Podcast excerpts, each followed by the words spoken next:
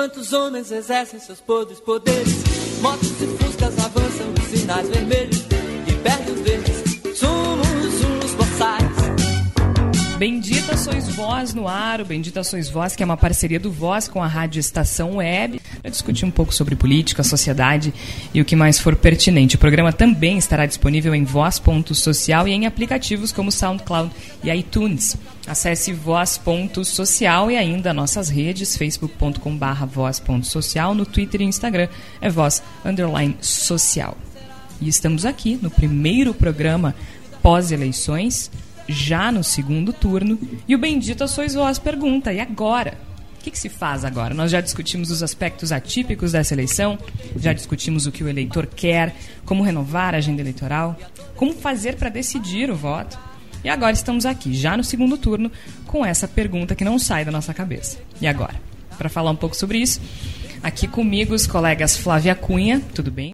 Tudo bem, Jorge. Igor Natush. Sempre uma alegria. Vamos em frente. Direto de São Paulo, Evelyn Argenta e Renata Colombo. E a gente está recebendo um convidado também, o professor e cientista político Augusto de Oliveira, que é professor da PUC. Tudo bom, Jorge? Obrigado pelo convite. Uma sessão aqui tá falando com você. Imagina, a gente que agradece. Temos muitas coisas para conversar. Né? O primeiro turno da eleição não foi necessariamente uma surpresa, acho que todos esperavam que Jair Bolsonaro do PSL passasse em primeiro lugar e Fernando Haddad do Partido dos Trabalhadores em segundo lugar. Foi uma surpresa para quem esperava uma vitória de Bolsonaro no primeiro turno e uma surpresa para quem esperava que ele não fosse tão bem assim. Talvez não os 46% que ele atingiu, mas uns 41, uns 42. Acho que a surpresa ficou, é, ficou nessa aí. Mas, professor, só para a gente iniciar esse debate, foi uma eleição, um primeiro turno, que teve pouca política por parte de quem ficou em primeiro lugar. Existe uma estratégia que pudesse ter uh, oferecido um resultado diferente ou uma estratégia que se possa traçar a partir de agora? É, é uma boa pergunta, porque estratégia, né? Quem é que faz estratégia? Não, o povo não faz estratégia, eu não faço estratégia. Quem faz estratégia são as lideranças políticas. E a gente tem uma liderança política hoje no Brasil que está acuada, né? A liderança tradicional, que foi colocada contra a parede aí pelo fenômeno Bolsonaro. Então, esperar que a gente cumpra com esse papel de fazer estratégia, quando as lideranças políticas que deveriam se preocupar em preservar o sistema democrático, preservar as instituições, etc., elas próprias estão mais preocupadas em salvar os próprios pescoços do que salvar as instituições. Bom, então a primeira pergunta é quem vai fazer a estratégia? É possível fazer estratégia né, no meio desse turbilhão? Difícil. É muito complicado, né? Bom, Igor, a gente ficou. Uh, uh, acho que essa é uma pergunta que a gente até já, já tentou responder antes, né? Quando a gente pensa no que o eleitor quer, em como renovar a agenda eleitoral. E é, é, passa por isso. O que, que é essa estratégia, né? Quem é que vai fazer essa estratégia? Porque, afinal de contas, a gente tem forças muito. Uh, vou, vou, fazer, vou ser redundante, forças muito fortes hoje no uma país. Uma redundância necessária. Uma redundância necessária. É, contra a política. E talvez contra estratégias. Uhum. Será que talvez o Bolsonaro não tenha ficado em primeiro justamente por aparentemente não ter uma estratégia? Eu acho que a gente até tem uma discussão, não digo anterior, mas que ela é adjacente a essa questão de quem vai fazer estratégias. As estratégias para o quê? Não, o que, que a, gente, a gente vai montar uma estratégia para obter qual resultado? Para evitar o quê? Isso é uma coisa que me parece muito claro, eu vinha refletindo inclusive sobre isso e pretendo elaborar depois, mais profundamente. A, a, não, não tem mais incêndio para apagar, né? A gente não tem mais um incêndio para apagar. Não adianta eu sair correndo com um baldezinho d'água tentando apagar o incêndio das eleições, porque o incêndio já se deu, já se consumou. o PSL saiu de dois parlamentares para mais de 50. Isso já está consumado a, a, a, tomada dessa esfera política por um, por um conservadorismo que é, que é forjado em ódio e é caricato na sua essência. Isso já aconteceu, isso está consolidado. Não tem mais como apagar esse incêndio.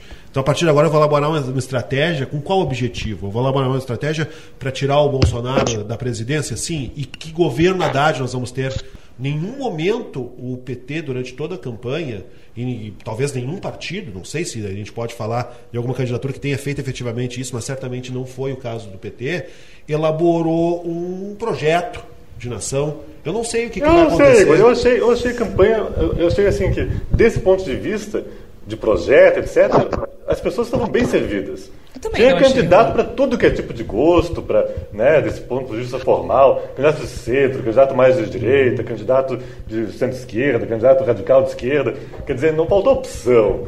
É que as pessoas não estavam mais interessadas em opções. Mas são ideários, não são necessariamente projetos. O, o que, que o PT vai fazer se for eleito o, o Haddad? Quais são as propostas que o PT tem a partir da eleição do Haddad? Isso, mas assim, mas assim é, claro, tem propostas mais específicas e tal, né? Mas assim, ninguém é- vota com um programa de governo embaixo do braço. Né? A gente não pega, bota o programa, ah, vamos ler aqui o que, que quais são as propostas e tal. Não, o que a gente escolhe na, na eleição é uma, uma ideia, uma coisa um pouco mais abstrata mesmo. Né?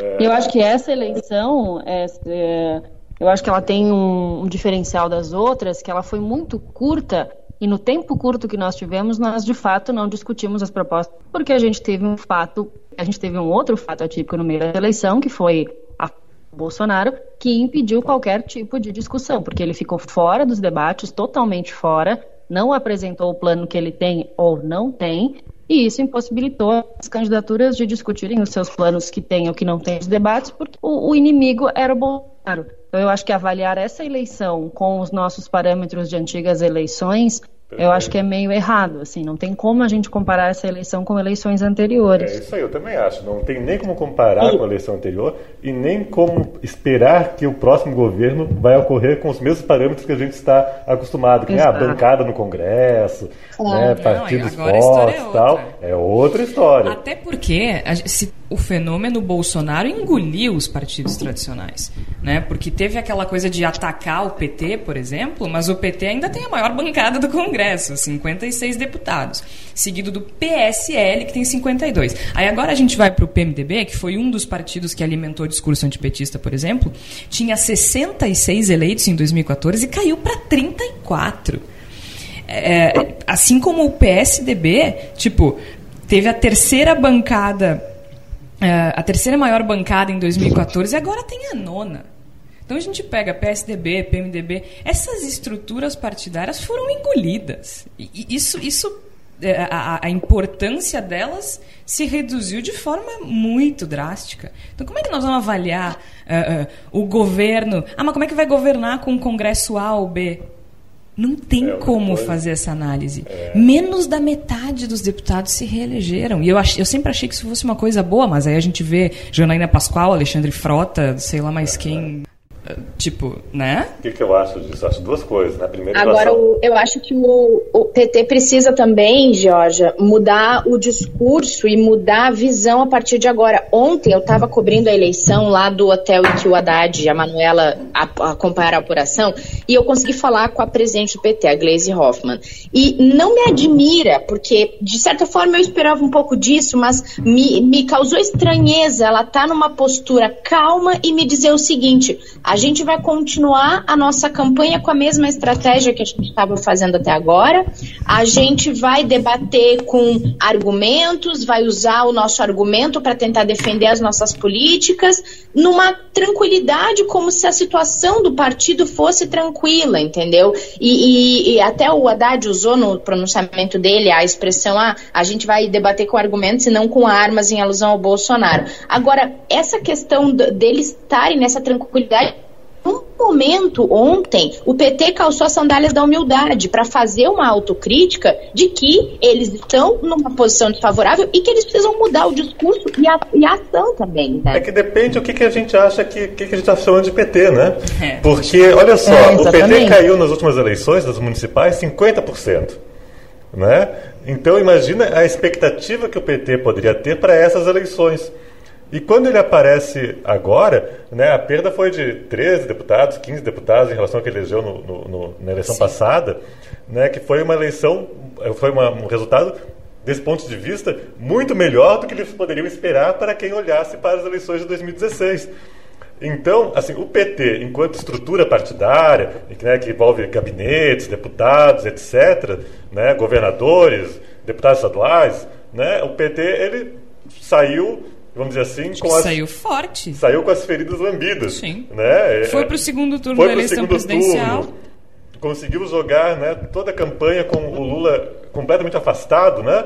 Sem, sem, e ainda assim é, ir para o segundo turno, eleger uma bancada que, que, embora seja reduzida. Não, mas né, foi só 13, perdeu 13. Perdeu só 13. O PMDB perdeu dizer, 32. PMDB acabado, PSDB acabado, né? Então, assim, o PT como opção nacional, esse PT tem problemas. O PT como uma organização que tem interesses, né, que tem que botar eh, botar comida na boca do, né, do pessoal, etc. Esse PT está muito bem. Né? Quer dizer. Relativamente bem. Relativamente bem. É, e ele sai como uma, uma, uma forma que a gente talvez não pudesse esperar antes da eleição. Né? Ele sai como a principal força de oposição. Ele sai como a principal força. Professor, até pegando esse, esse gancho do Igor, que eu acho que é legal, é, e falando do PSDB, que eu acho que foi o grande perdedor dessas eleições, é, o PSDB, durante todo esse tempo, era a oposição dentro do Congresso, da Câmara. Qual vai ser o papel do PSDB agora? Por exemplo, se Jair Bolsonaro for eleito, o que, que vai ser do PSDB? Vai ser oposição? Se o PT for eleito, a oposição vai ser o quê? O PSL? Qual é o papel do PSDB agora? Pois é, a primeira pergunta é saber se o PSDB vai ter algum papel a cumprir no futuro é. do, do país. Né? Assim, as chances de eles continuarem representando alguma coisa efetiva, enquanto eles polarizaram com, assim, em termos de propostas, tal, de uma opção para o país, etc., o PSDB ele não conseguiu cumprir esse papel eh, em face do PT, né? Mas ele ainda conseguia mobilizar grande parte do eleitorado, enfim, grande energia política para fazer sua oposição. Agora, se o PSDB entra uh, no governo, né, no, no, eventualmente no governo uh, uh, Bolsonaro, ele desaparece. Né? Agora, para fazer oposição ao Bolsonaro, que tipo de oposição que ele pode fazer? Né? Em relação a, a, a, ao, ao, governo do, PT, igual. Né? Pode fazer oposição. Mas a agenda do que seria uma oposição ao Haddad já está concentrada em uma figura, não é num partido. Né? O PSL Essa não, é, a questão, é, é uma figura. figura é. Né? numa, numa ideia força que tem ali né, né, materializada numa pessoa. Então, o PSDB está, vamos dizer assim, complicado.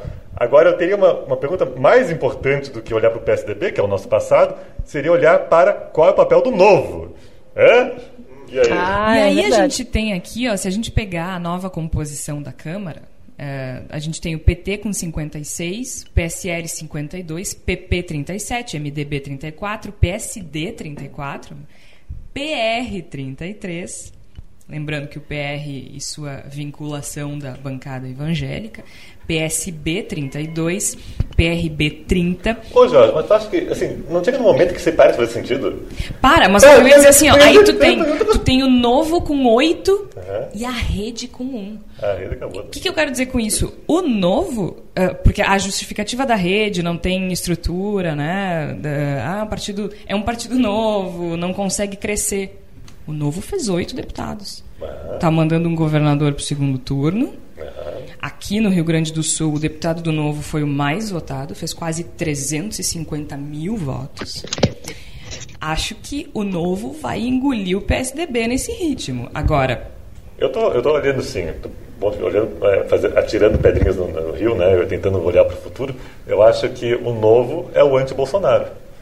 É, é o que existe para competir com o Bolsonaro no campo onde o Bolsonaro está, daqui uhum. para o nosso futuro. Uhum é o novo. Agora o desafio dele é como fazer isso sem deixar de existir. E aí eu faço uma pergunta ao professor, porque a gente viu, por exemplo, o Matheus Bandeira, aqui o candidato a governador do estado, uh, pedindo votos do Bolsonaro antes da eleição do primeiro turno.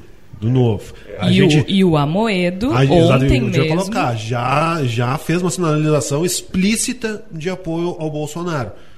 O, o, o novo não, está é, de repente. É uma frase que assim, ó, a Moedo diz que diretório decidirá apoio no segundo turno, mas que não será o PT. É, então, então, então o, o, novo já não, não estaria, nesse primeiro momento pelo menos, assumindo uma posição de, de auxiliar do Bolsonaro, ao invés de tentar disputar esse campo com o Bolsonaro. É isso aí. Assim, se o novo conseguir se formar como partido, né, como um partido é, bom, jogar na política Daí eles não podem, quer dizer, eles podem até apoiar o Bolsonaro, etc. Não, né, mas eles não podem, por exemplo, entrar no governo, não podem colar no Bolsonaro, porque são um partido pequeno, tem que crescer. Né? Agora, se o Novo não for um partido político e for, vamos dizer assim, a agência de empresários, né, de forças políticas, né, de forças econômicas, etc., daí estar perto do poder é o mais importante. E daí eles não vão, né, eles vão, eles vão, vão apoiar o governo, eventual, eventual governo Bolsonaro, vão entrar no governo e vão ser, é, e vão ser, né, vão, vão cair na bala comum e não vão ser opção para coisa nenhuma nesse, nesse mundo. Né? Então, o novo está nesse, nesse limiar, dificílimo para eles. É complicado, uhum. a gente está diante de uma situação de uma divisão óbvia uh, do ponto de vista uh, presidencial e, e, eu diria que da população, né? Uh, já foi assim antes, acho que o Brasil sempre foi dividido, né? Mas a gente tem uma cisão muito mais intensa agora em função do que está em jogo, né? E aí eu, eu, eu entro no que o candidato do PSL defende especificamente, mais do que defender o que o Haddad defende, é, é, é, é se opor ao que o candidato do PSL defende. Uh, mas de que forma isso interfere? Uh, como é que eu posso colocar? Uh, a gente sempre esteve dividido. Na última eleição foi aquela, aquele caos de Aécio e Dilma, e a gente vem colhendo os frutos disso até agora. Mas, assim, como é que a gente analisa um possível governo do Bolsonaro uh, a partir de uma eleição diferente, de um congresso diferente, de um presidente diferente? O que, que a gente espera? Como é que a gente pode esperar alguma coisa de um de um candidato que não apresenta nada é, concreto. Posso reforçar também perguntando o que a gente pode esperar no caso de um de uma bancada forte que seria a bancada de base desse potencial presidente e que é formada por uma sequência de não entidades políticas, é né? de políticos que não sabem montar um projeto, que não sabem fazer uma negociação, que não tem nenhuma vivência, é, uma porque bancada mais, de caricaturas. Aí que tá, porque mais importante, tudo bem, a gente não pode analisar o Congresso com base na formação partidária necessariamente, porque talvez isso represente menos do que a gente espera, menos do que a gente gostaria de, de acreditar. Mas ainda assim é uma bancada diferente, com partidos que se apresentam aí de, uh, como uma novidade e a gente tem que fazer uma avaliação desse novo Congresso, porque afinal de contas, o nosso presidencialismo de coalizão, o presidente vai, vai precisar desse Congresso para governar. Como é que se dá isso? Isso vai ser por partido? Vai ser por ideologia? Vai ser por afinidade, clientelismo, fisiologismo? O que, que a gente espera dessa, dessa relação? É, bom, o que, que eu acho? Né? Assim, é, que a gente, a gente fala, ah, o presidencialismo brasileiro de coalizão e tal, né? É, eu acho que isso é fini, não tem mais. Acho que acabou, acabou isso. Acabou, oh. não tem. Né? Quer dizer, posso estar mordendo minha língua daqui a pouco, né? Mas, assim, o que, que eu acho? Eu acho que a gente tem que começar. Bom, vocês mesmos falaram, né? Tem que, tem que, a gente vai ter que reconstruir as nossas formas de. Nossa, nossa capacidade de reinterpretar a política brasileira a partir desse ambiente muito mais fluido, né? onde, onde, onde as conexões políticas elas não ocorrem por meio, pelos meios tradicionais dos partidos, que a gente falaria do colégio de líderes, né, dessas formas mais institucionalizadas, o centrão, etc. Né, é, é, qual seria né, a capacidade de um governo? Assim, o que, que, que, eu acho, né? Assim, se o, o Haddad se eleger, né, a gente vai ter uma expectativa, né, vamos assim, do, vamos ver, vamos ver até onde que essa fórmula poderia ser ainda aplicada, né? É, no sentido, bom, vamos fazer uma concertação política aqui, vamos chamar diferentes partidos. É, assim, eu, eu calculei, são, seriam oito partidos né, para fazer maioria no, no parlamento. É, bom, então, assim, tem isso. Se é, o Bolsonaro ganhar, eu, eu, eu acho que eu acho que ele não teria sequer expectativa de fazer isso. Né? A gente acha que sim, porque ah, é um deputado experiente tal, está lá há tanto tempo, etc. Mas vocês acham, vocês acham que, o, que, que o, o, o Bolsonaro governaria como governou né, o PT ou como governou o PSDB? Eu acho que não, mas a questão é por quê? Ele não governaria como governou porque ele não quer ou porque ele não consegue? É uma boa pergunta. Assim, eu acho que seria muito difícil conseguir, é, dada a fragmentação. Isso, né? E eu não sei se ele não tem é, vamos dizer assim, capacidades mais, é, mais capazes, capacidades melhores. Quer dizer, quem é, o, quem é o partido do Bolsonaro? Né? Ninguém que, sabe, nem ele. ele. Ele é um movimento, né? É um movimento, é uma coisa muito mais fluida. Tem uhum. apoio né, diversificado, etc. Mas tem uma estrutura, né? E, assim, e pessoal, assim, é, é as Forças Armadas, né? Quer dizer, aí, não, aí a gente entra tem, numa, tem, numa situação. Né? A gente, a gente, quer dizer, não, a gente não gostaria de mistificar sobre isso, etc. Né? Mas assim é um player importante, é, é, o fiel do que, do que do que é possível, do que não é possível, querendo nós ou não, achando legal ou não, né? E que bom, numa situação de crise, numa situação que o parlamento não, não, não funciona como como necessário, numa situação em que a economia não está dando resultado numa situação né, ah, em que se pensa em impeachment, né, como que esse player que não participou da política até uns anos atrás, qual vai ser o peso dele para a política do Brasil? Vai queria, ter algum peso. E eu queria colocar um reforço, até para a gente elaborar um pouquinho mais em cima disso.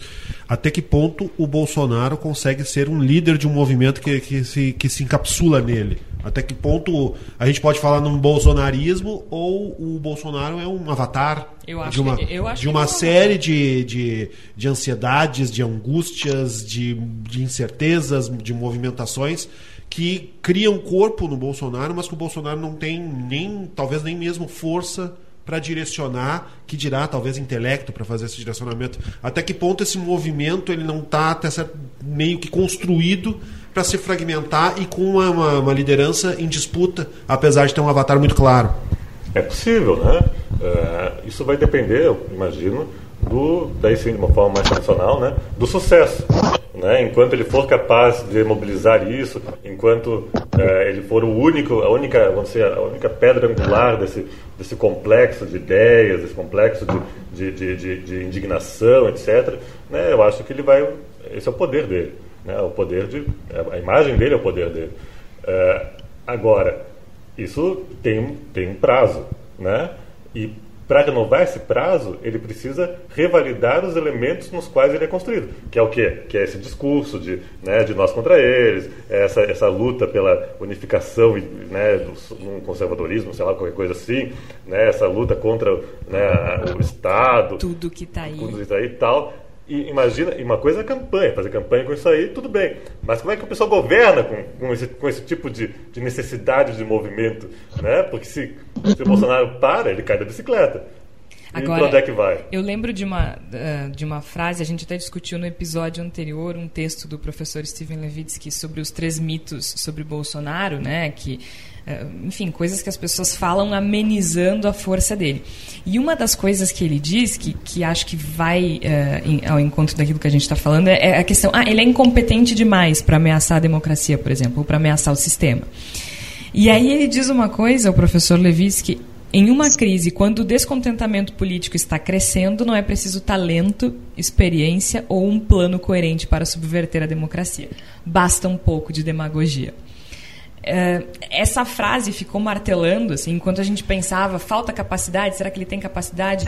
Como é que ele eh, lidou com isso quando ele estava no Congresso? Até que ponto ele precisa lidar com isso a partir do momento que ele tem, por exemplo, as Forças Armadas, que ele tem o apoio popular que ele tem, porque mesmo que hipoteticamente o Haddad ganhe, tá? Vamos supor que o Haddad ganhe. O Haddad nunca vai ter o apoio que o Bolsonaro teria, popular. É, a princípio, né? Uh, porque é, é muito mais um voto de, de, de protesto do que propriamente de convicção. Então, como é que vocês enxergam isso? É, essa questão de. Vocês acham que. Vocês concordam com o professor Levitsky que basta um pouco de demagogia ou não? Precisa de uma articulação maior? Eu, eu, quer dizer, eu não. Assim, primeiro que eu. Que eu uh, não vejo nenhum tipo de incapacidade no Bolsonaro. É, eu também né? acho assim, muito questionável uh, isso. Né? Assim, o, assim, o, assim, o establishment, né? a princípio, né, isolou ele, mas agora a gente já vê a grande concertação, vamos dizer assim, da, da burguesia em torno dele, né? a gente vê a concertação do, do, do, do, do centrão, né? Uh, já migrando, uh, a, classe, a classe média, né? vamos dizer assim, a classe média que era na pesquisa que o pessoal ganha mais de 5 salário mínimo, etc., inicialmente já aderiu, depois o pessoal mais rico aderiu, né, aumentando nas classes populares também. Quer dizer, é, essa é uma grande capacidade política, a verdade é essa. Né, e uma grande capacidade política não é só, vamos dizer assim, né, é, é, parte demagógica, né? mas é a parte de, de, de, de, de criar pontes né, com, com estruturas sociais importantes, igreja. Né? Então, assim, eu sinceramente não veria, não veria falta de capacidade aí nesse ponto de vista. Fala, Evelyn. Professor, nesse sentido, é, mas ainda falando de agora de eleições, momento imediato, sem esse exercício de futurologia que a gente ainda não, não tem ninguém eleito aí. É, falando sobre essa, esse pulo absurdo né, do número de deputados eleitos pelo PSL, foi um ou dois em 2014 e agora é mais de 50, 51 ou 52 agora. O Bolsonaro, dadas as proporções ideológicas, ele é hoje o que o Lula foi em 2002, o cabo eleitoral que o Lula foi em 2002? Essa é uma excelente pergunta, porque assim a gente não pode, é, assim, a parte, a parte, vamos dizer assim, né, como é que a gente falaria, né, a parte, vamos dizer assim, de, de apelo popular, né? Que, que representa uhum. isso, né? Essa capacidade de se comunicar num nível que não é o nível da proposta, que não é o nível da ideia, assim, da ideia concreta, ah, minha proposta é fazer tal coisa, mas é de representarem, né, representar coisas que estão no, no, na, na, abaixo da superfície, né? É, então, esse tipo de capacidade é, o, o, o, Bolsonaro tem, assim como o, o presidente Lula tem, né? Talvez o Haddad tenha menos. né? Bom, mas o que, que, que, é a diferença aqui? Né? É, se a gente for falar em termos de partido, né, partido e liderança, né, a liderança Bolsonaro, partido PSL, a liderança Lula, é, é, é, partido PT, né? Assim, a, a, história do PT e do Lula foi uma construção de toda a nova república, né? E uma construção que a gente não consegue identificar, quer dizer, tem uma identidade, mas tem também um nível, né, um nível de diferenciação, né? A gente estuda isso, né? Como que o PT em determinado momento precisa validar o Lula, mas tem um conflito aí entre, quer dizer, o PT é um partido. Não, né? e eu, acho que tem a, a, questão do Lula especificamente, é, com todos os problemas que envolvem a figura dele ele também tem uma trajetória bem sucedida no executivo do ponto de vista de, de suas realizações. Claro, tu o PT tem, é um antes da, da eleição do Lula e outro depois. E, e, e, da, e, do ponto de vista prático é possível aferir uh, uh, o quão eficiente ele foi enquanto governo. Tanto Sim, do ponto de vista econômico, social. E do ponto de vista a gente político, tem como dizer fez isso, não fez aquilo, isso, fez e do ponto de vista político, aquilo. quer dizer que as pessoas que votam no, no PT hoje votam porque, bom, isso. racionalmente veem como a vida delas melhoraram, etc. E conseguem conectar isso com o partido, mas por uma ponte que é o político. Mas isso, pessoal, é normal, não, não Sim, é, acho que é, é, é, assim é isso que, que, se espera. É né? assim que se espera em qualquer lugar do mundo. Quer dizer, é, agora, agora, agora o Bolsonaro né? O PSL, quer dizer, isso não é um partido, né? só por, né? porque tem ainda o P na frente, isso é outra coisa. Isso é uma imagem, isso é, uma, é, é como é que fala quando tem no deserto lá, uma, uma miragem? Oasis. É uma, é uma, oásis, uma miragem, ou um oásis para alguns. Mas é uma miragem. Né? É, isso, é uma, isso é só pessoal, né? É uma liderança, é liderança pessoal que, que importa ali de maneira muito mais radical do que dentro do, do PT. Né? A estrutura do partido é a família dele, né? os filhos. Sim, que inclusive né? o filho foi o deputado mais votado da história do país agora, o outro virou senador e assim por diante. É, então... Se perpetua. Agora, só uma, ah, juntando assim essa pergunta que a Evelyn fez sobre Bolsonaro e Lula. E, e, aí sim, acho que tem duas trajetórias diferentes, com seus problemas e, e, e virtudes e tudo mais mas são duas forças que encapsulam duas classes diferentes. Uh, acho que o apoio da elite hoje ao Bolsonaro ele é bem evidente, acho que a gente pode perceber até nos, nas regiões em que ele foi uh, uh, mais bem votado, assim como o apoio, não que seja exclusivo, não é isso que eu estou dizendo, estou falando de, de, de, de, de maioria. É, vocês têm a impressão que o apoio racional da elite se justifica? Por exemplo, assim, eu vou votar em tal candidato porque a minha empresa vai ficar melhor uh, com ele. Mas quando se trata do pobre, eu vou votar em tal candidato porque minha vida melhorou com ele, automaticamente não se justifica mais. Vocês têm essa impressão ou, ou eu estou enlouquecendo? É, o que, que... eu acho que sim. Tipo, é como se, como se a, a, a o, o voto racional da, da, do, do, pobre não fosse racional. Isso, isso, isso, é, isso, é pura, isso é uma construção, que é uma construção assim, vamos dizer, é, preconceituosa, realmente, é isso mesmo. Né?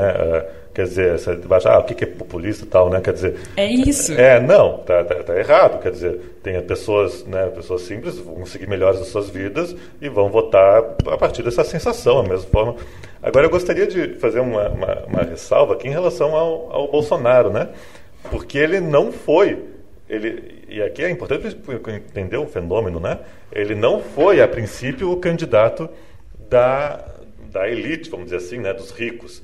Mas ele passou a ser. Ele passou a ser, mas só depois que ele, né, vamos dizer assim, e ele fala isso, e, a gente, e ele fala, e ele está correto, né? Ao pensar que, bom, claro, a gente pensa, porque, dada o nível de desigualdade, etc., mas assim, mas quem primeiro apoiou a candidatura dele, né, não foram os mais ricos entre os ricos, mas foi esse setor riquinho, vamos dizer assim. Né? É aquela é. coisa que a gente brinca, quando a gente fala da elite, o cara que ganha 5 mil reais acha que a gente está falando dele. É, é, é, é, essa elite aí, esse pessoal que acha que é elite foi o primeiro que. o primeiro que, os outros, os outros fizeram o cálculo de, bom, o que, que eu ganho, o que, que eu perco e tal, melhor isso que aquilo, e daí entraram também. Agora, um saldo óbvio é essa cisão mais acentuada, o país está de novo dividido. Mas será que alguma vez esse país não foi dividido? É, a nossa a desigualdade é como se fosse uma marca registrada, uma, uma, uma chaga muito dolorida. Uh, e é disso que trata o Sobre Nós desta semana. Esse quadro em que atores interpretam relatos crus da nossa realidade, nesta semana traz um relato das ruas versus o relato das redes sociais. E são relatos que evidenciam esse abismo no nosso país. O Brasil está dividido, sempre esteve. A desigualdade vem sendo construída desde 1500. Índios e portugueses, quem manda e quem obedece, escravos e libertos, brancos e negros, patrão e empregado, morro e asfalto, pobre e rico. Esse contraste insiste em existir. É o que ouviremos a seguir: relatos das ruas e relatos das redes sociais. Bom, quando tu impõe que todos sejam iguais, aí tu tira a vontade e o desejo de ter coisas melhores. Precisamos dos pobres, precisamos dos pobres para podermos crescer, eh, para limpar nossas casas, para fazer nossas comidas, para engraxar nossos sapatos. Mas a gente está sem emprego e a gente passa por todo tipo de exploração. Três amigos meus estavam trabalhando no local, foram demitidos, não receberam um centavo. Em quase dois anos nunca pegaram em férias. São vários tipos de exploração que acontecem diariamente. Alô, Net? Faz meia hora que vocês não resolvem meu problema. Eu já liguei quatro vezes e vocês só desligam na minha cara. Enquanto isso, os meus filhos estão sem TV. Quem vai consolar? Alguém vai me ajudar? Que Deus lhe ajude, moça. Quer comprar um pano de prato? Eu rezo todos os dias, sabe? Tenho seis filhos para criar. Os maiores me ajudam, mas não é fácil. Se tiver uma comida, a gente também aceita porque não tem que chegue. Às vezes passamos um dia difícil, até mesmo nos deparamos com problemas que ocupam nossa cabeça. É normal, todo mundo tem problema. Sim, né? Ninguém fica ileso dos problemas. Talvez seu problema seja escolher o próximo destino de viagem, Dubai ou Grécia. Bom, não deixa de ser um problema. Moça, o o meu problema é que eu, eu não tenho o que comer. Eu, eu bebi muito, sabe? Então, perdi minha família. E aí agora eu tô aqui, aqui na rua. Eu sei que eu errei, mas foi sem querer. Essa coisa de bebida mata a gente. E agora? Ninguém me ajuda.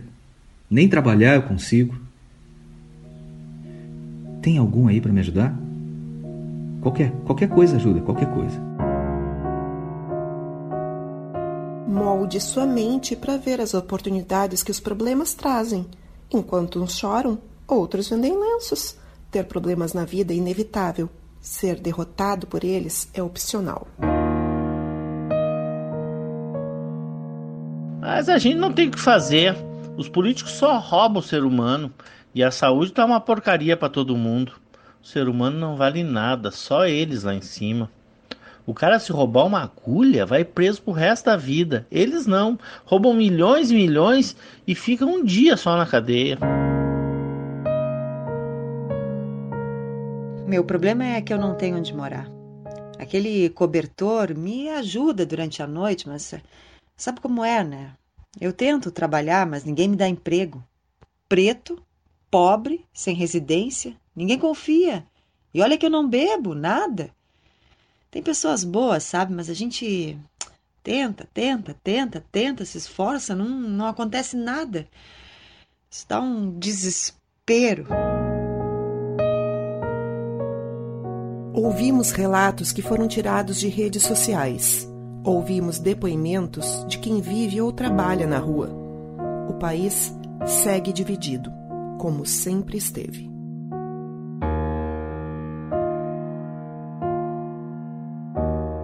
Sobre Nós. Direção Raquel Grabowska. Trilha sonora Ângelo Primon. Elenco: Ângelo Primon, Raquel Grabowska, Vika Chaba e Vinícius Petri.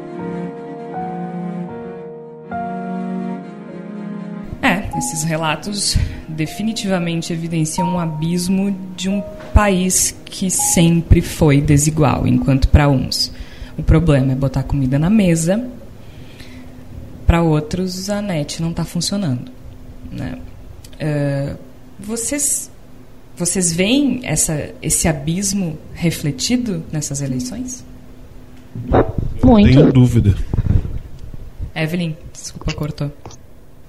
Não, não, é, eu só disse que eu vejo muito, muito, e eu acho que a gente sempre esteve dividido, como tu falavas antes da gente ir pro, pro quadro, é, sempre estivemos divididos, mas eu acho que a divisão agora ela se faz de uma forma diferente. Eu acho que as pessoas que até então estavam é, escondidas, elas agora se sentem legitimadas por uma força maior ou por um representante maior, por um líder, para externar esses seus preconceitos, essa sua sensação de perder os privilégios e precisa voltar a tê-los.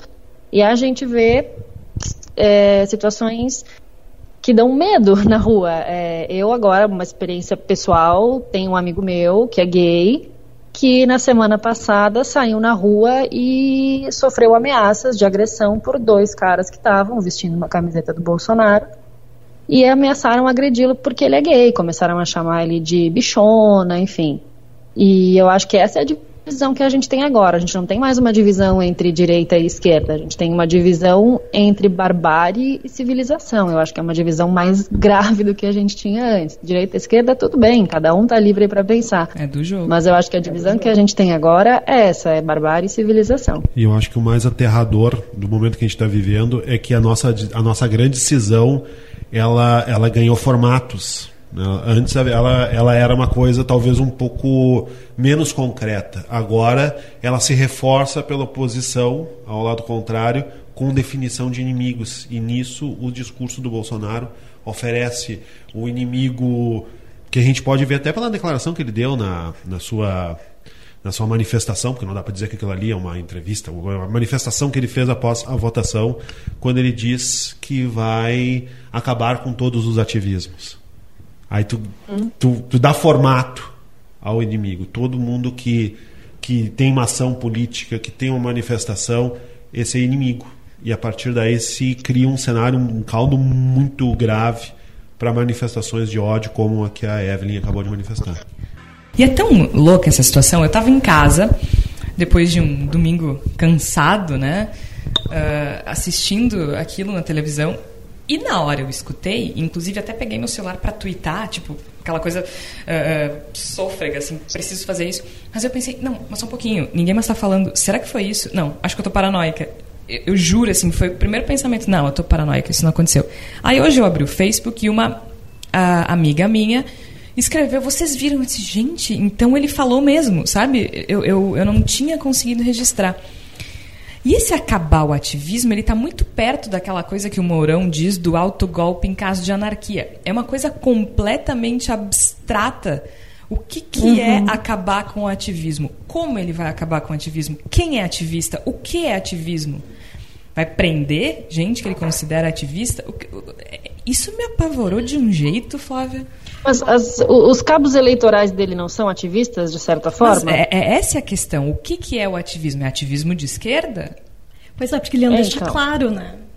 Ele não deixa claro isso no pronunciamento dele e também me chamou muito a atenção que depois ele tentou desqualificar qualquer tipo de ativismo, né? Porque ele falou que não existe isso, que essa coisa de colocar negros contra brancos e que existe toda uma questão eh, que como, como se o ativismo não tivesse razão de existir, que fosse só uma questão realmente assim ideológica, né? Quando na verdade o ativismo ele existe em reação a algum tipo de opressão, né? Os grupos que lutam, como como a luta feminista, como a luta LGBT, as pessoas não fazem aquilo por, né, por diversão, não é porque é elas gostam. É, exato, mas é que na verdade quando uh, a, a, intenção é realmente essa, desqualificar, né?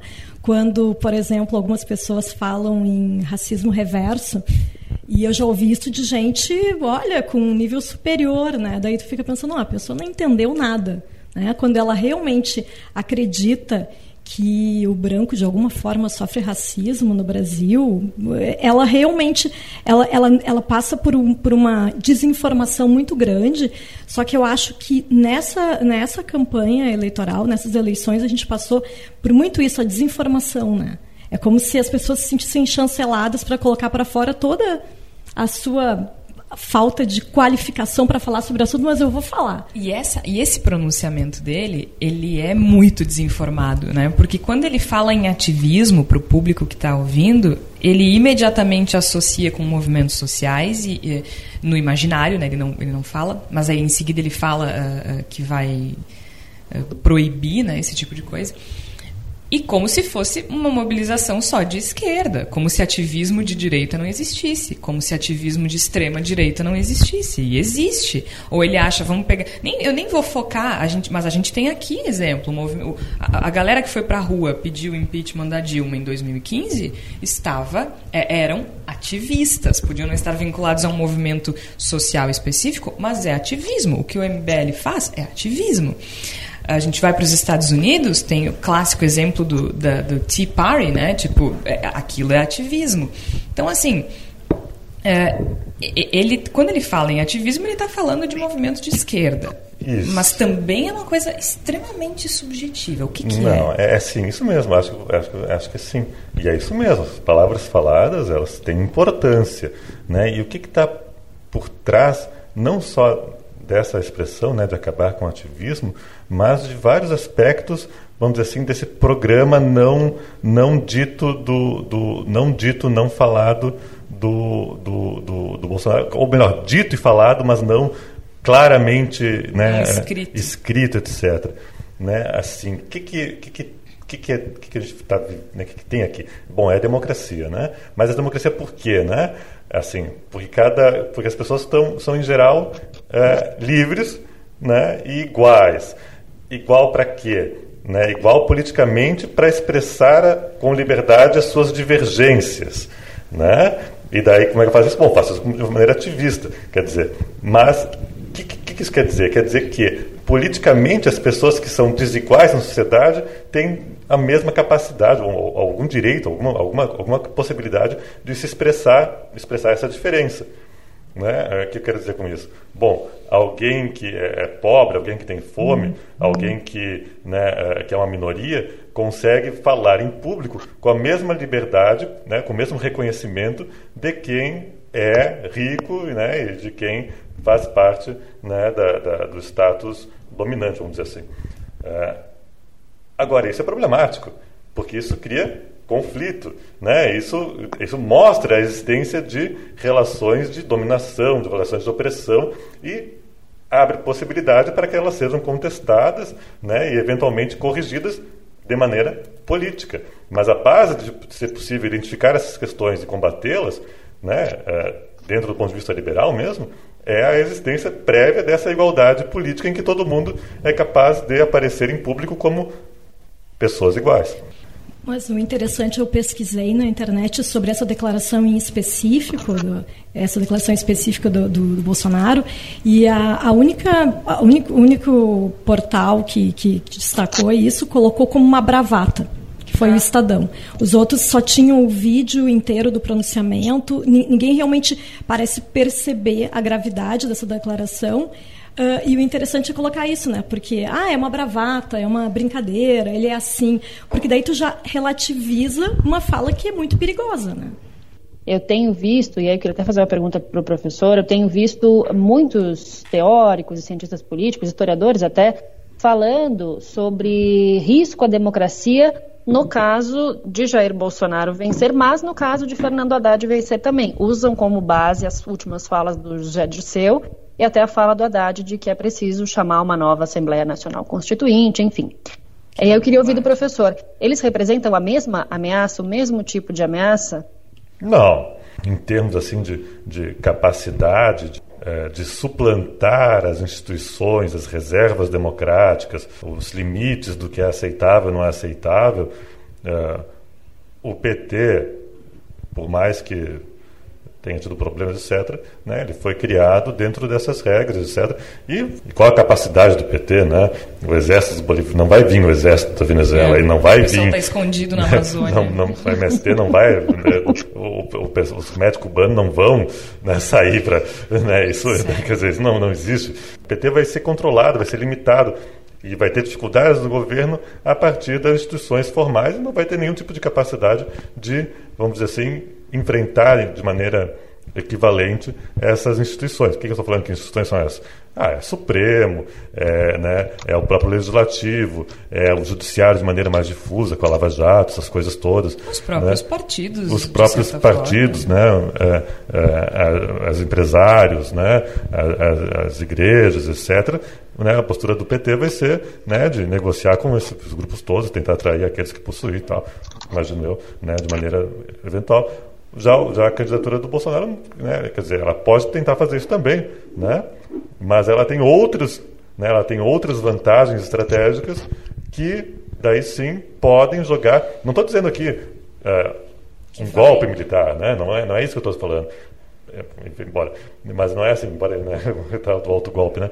Mas a ideia aqui é a ideia de que, bom, de quais são as minhas capacidades de diminu diminuir a capacidade dessas instituições controlarem a minha liberdade de fazer aquilo que eu bem entendo para cumprir as minhas ideias, né?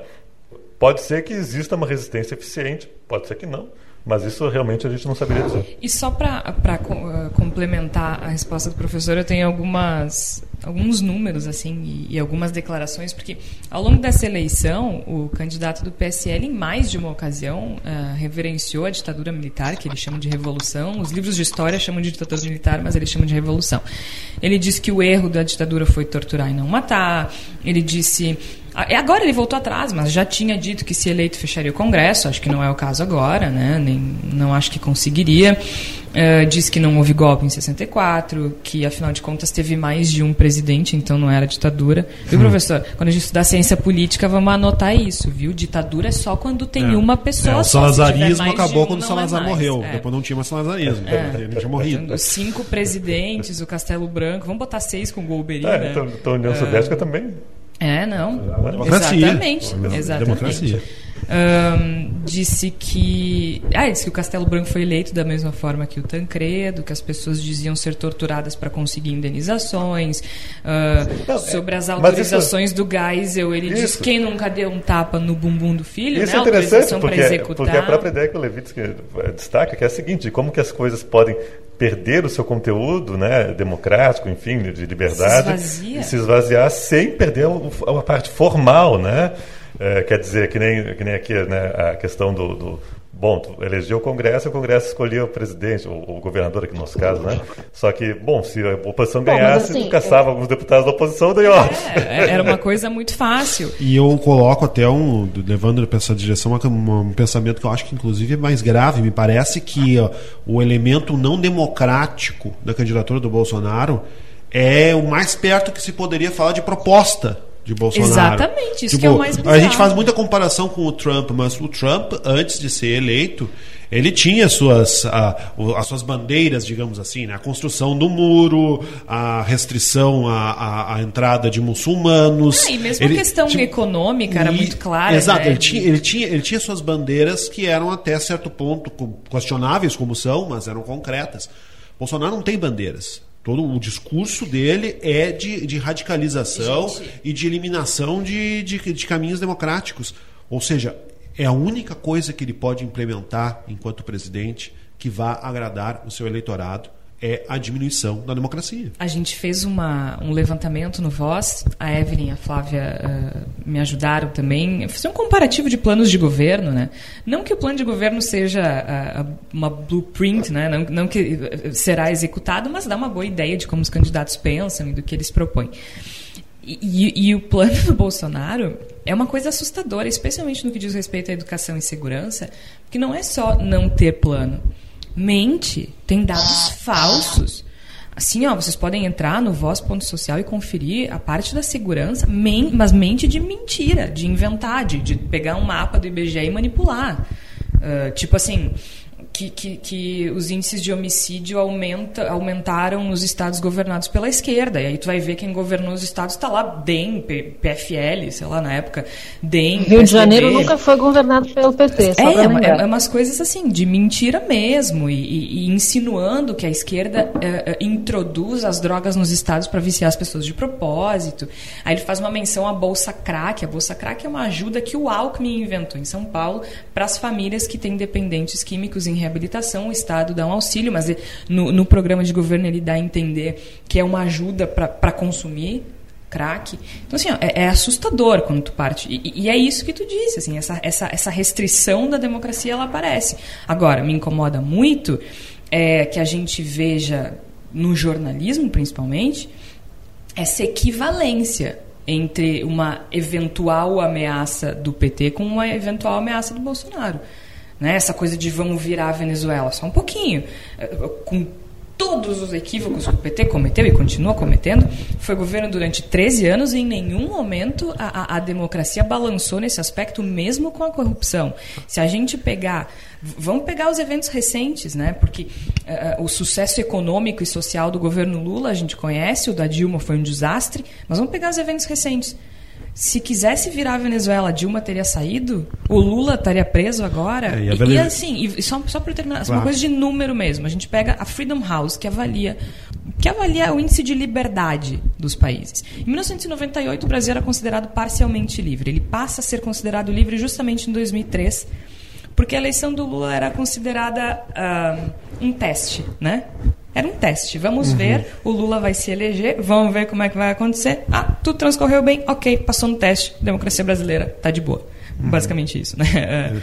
Então, é um equívoco, é desonesto sugerir que o Brasil vai virar a Venezuela caso o PT volte, porque em 13 anos não teve nenhum indício de que isso aconteceria.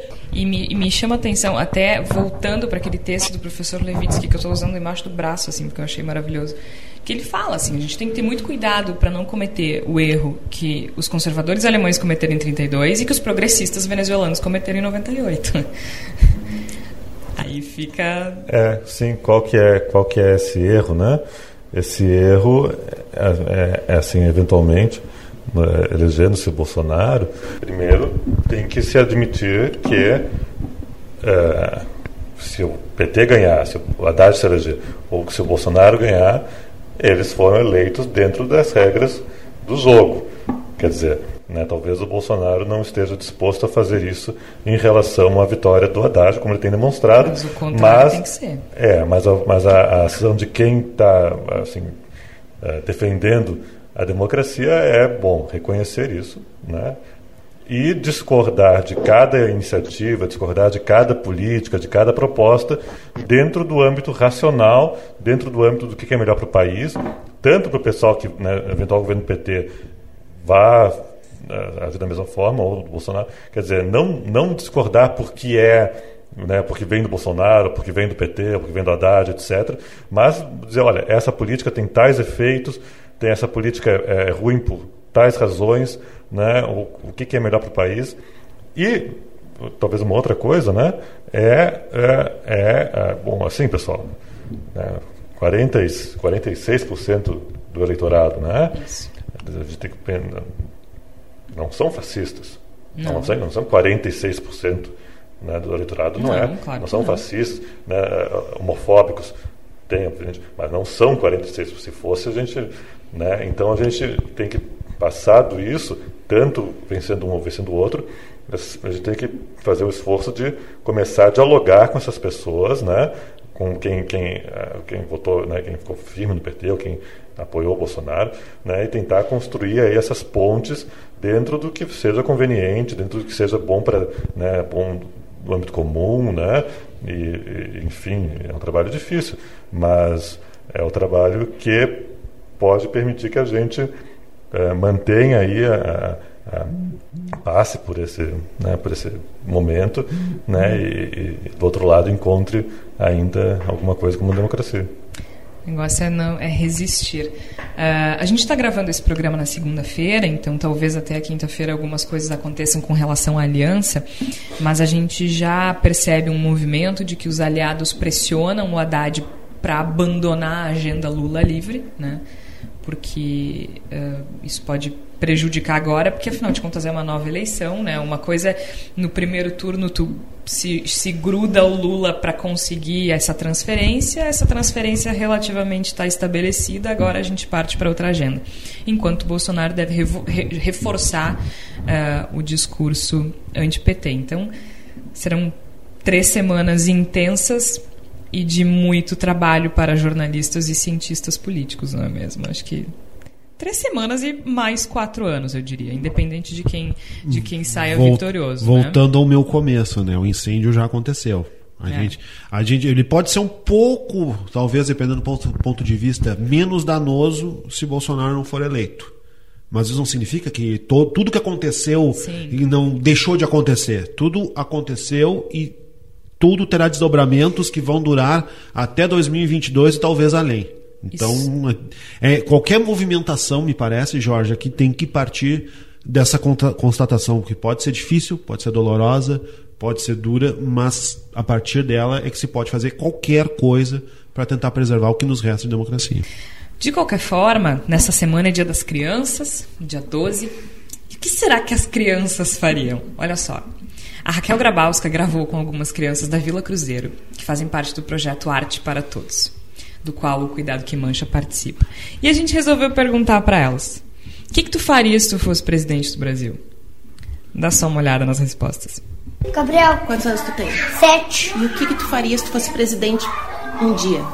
Eu ia fazer tudo bem com as pessoas. Elas, elas ficarem bem. Como é que é o teu nome? Lauriane. Quantos anos tu tem? 15.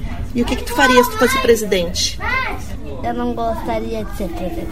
Por quê? que não. Mas por que não? Porque eu não gosto. O que, que tu não gosta do que eles fazem ou tu não gosta de. Do que eles fazem. Ele é da dinheiro a mais. Como é que é o teu nome? Peter. Peter, quantos anos tu tem? Quantos? E o que me diz uma coisa, Peter, o que, que tu ia fazer se tu fosse presidente um dia? Ia tocar violão. Uau, que presidente legal! Acho melhor ser Como é que é mesmo teu nome? Gabriela. E quantos anos tu tem, Gabi? Nove. Vou fazer dez em outubro, vai ser de outubro. Ah, quase dia das eleições. Uhum. E o que, que tu me disse? O que, que tu faria se fosse presidente um dia? Eu faria um país melhor. E o que, que é um país melhor? Um país melhor é sem falta de emprego, emprego para todo mundo, digno. E acho que comida para todo mundo. É, acho que eu votaria em todos eles, hein? Mas é, é engraçado, a gente ouviu por último uma criança com 10 anos, né? O que, que faria? Daria mais emprego e comida. E é, é isso que todo mundo espera, de certa forma. E espero que o próximo presidente consiga resolver pelo menos uma parte desse problema, né? seja quem for. Muito bem, muito obrigada a vocês pela participação, professor. Muito obrigada por ter Obrigado, vindo. pessoal. Privilégio falar com vocês. Muito obrigada a todos que ficaram conosco até agora. O Bendita Sois Voz é uma parceria do Voz com a Rádio Estação Web. O programa estará disponível também em voz.social e em aplicativos como SoundCloud e iTunes. Acesse voz.social e ainda nossas redes facebook.com barra voz.social, no Twitter e Instagram é voz underline social. A gente fica por aqui. Até semana que vem. Enquanto os homens exercem seus podres poderes, motos e fuscas avançam os sinais vermelhos e perdem os dedos.